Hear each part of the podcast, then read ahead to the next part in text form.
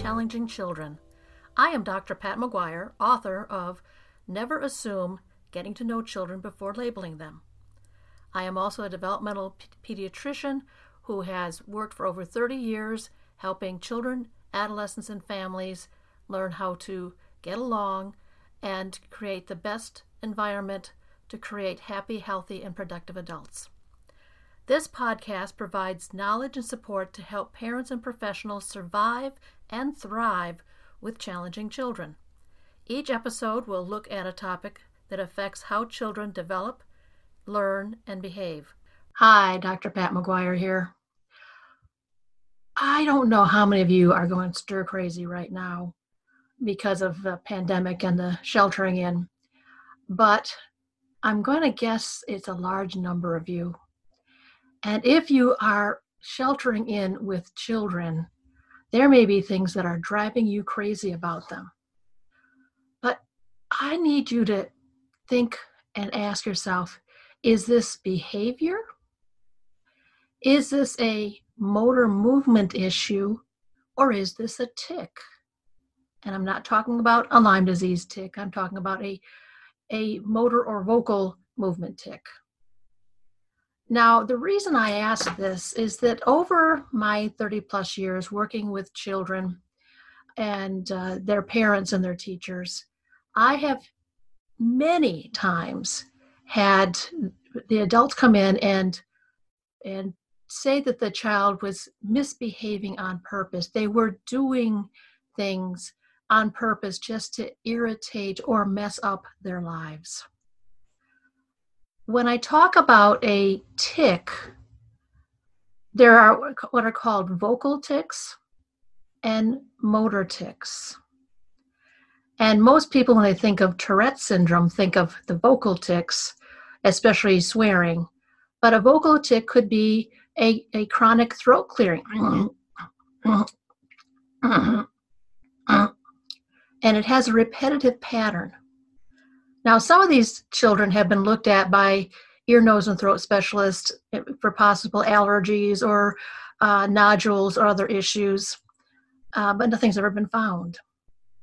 And the parents and the teachers see that these sounds occur uh, sometimes when they're more stressed or they're bored, or sometimes when they're concentrating on their work and they feel as if the child's trying to disrupt the situation when in reality, they don't even realize it's happening most of the time. I had uh, one boy in my practice who had a vocal tic that, in my mind, sounded almost like a gerbil. And so we worked with issues on this uh, and using his imagination and self hypnosis so that he could keep the gerbil in his cage in his mind during the day and then when he got home at night he could let it out or release the pent up energy. That is what happens with tics is there's internally in the brain there's a buildup of energy that comes out either as motor movements or as vocal movements.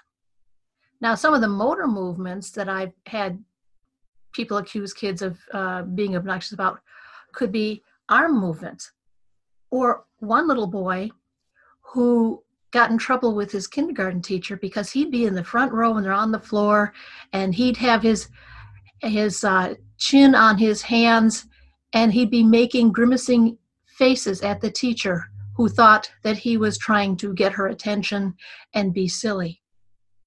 She was very embarrassed when she found out indeed they were motor tics. Um, but it still took some training for her to not focus on them, but rather uh, focus on that the child was attending to her. And that was the important part. There's other motor movement issues that can also look like behavioral issues. Children with, with would have who have uh, developmental coordination disorders can look very klutzy. They can look like they're goofing off because they can't balance on their feet too well. They may um, bump into walls a lot, bump into other people. They may actually t- you know touch the walls as they're walking down the hall as a way to try to keep a sense of balance it's not trying to smear up the wall or draw attention to themselves. There's another motor issue that I, I've seen frequently throughout my life, and it's called dysgraphia and dyspraxia. Now, praxis is kind of motor control or coordinated efforts, and dis means difficulty with. And I especially remember uh, working with a teacher about a little boy in first grade who, every time he had to do paperwork, he would begin this weird motor gyration of his body uh, and his head and his mouth as he was trying to put information on paper.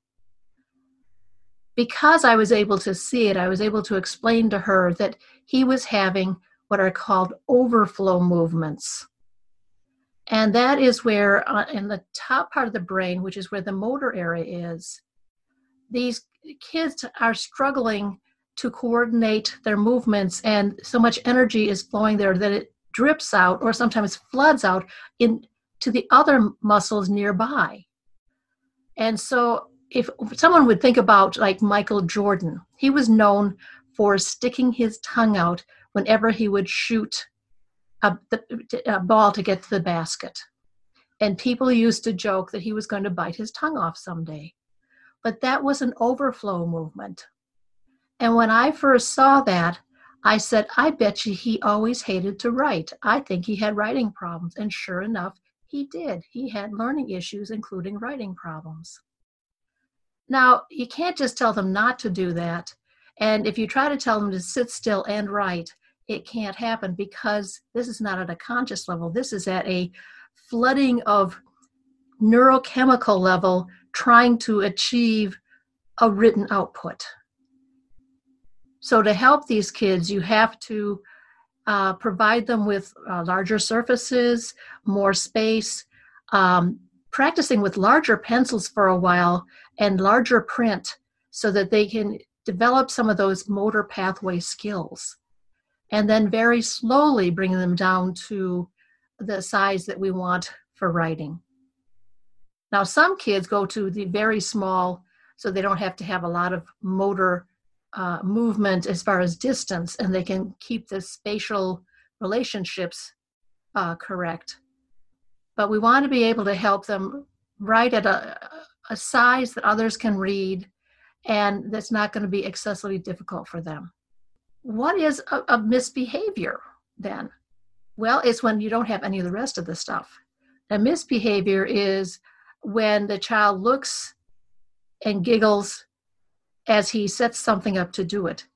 Like if he is balancing a number of objects on the table and then shakes the table, okay, that's a behavior. But if he's trying to write on a pad of paper or just on a piece of paper and he's it's he's working so hard that it's jiggling the table and things fall that's not a behavior. That is a motor movement.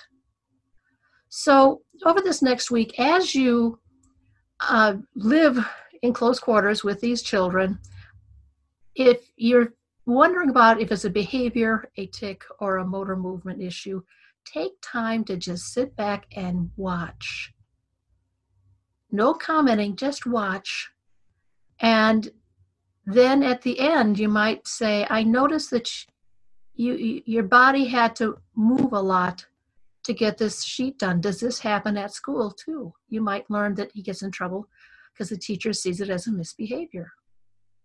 So then it's working with them to understand what's happening and figuring out how to be ready to advocate in the fall for when school starts again.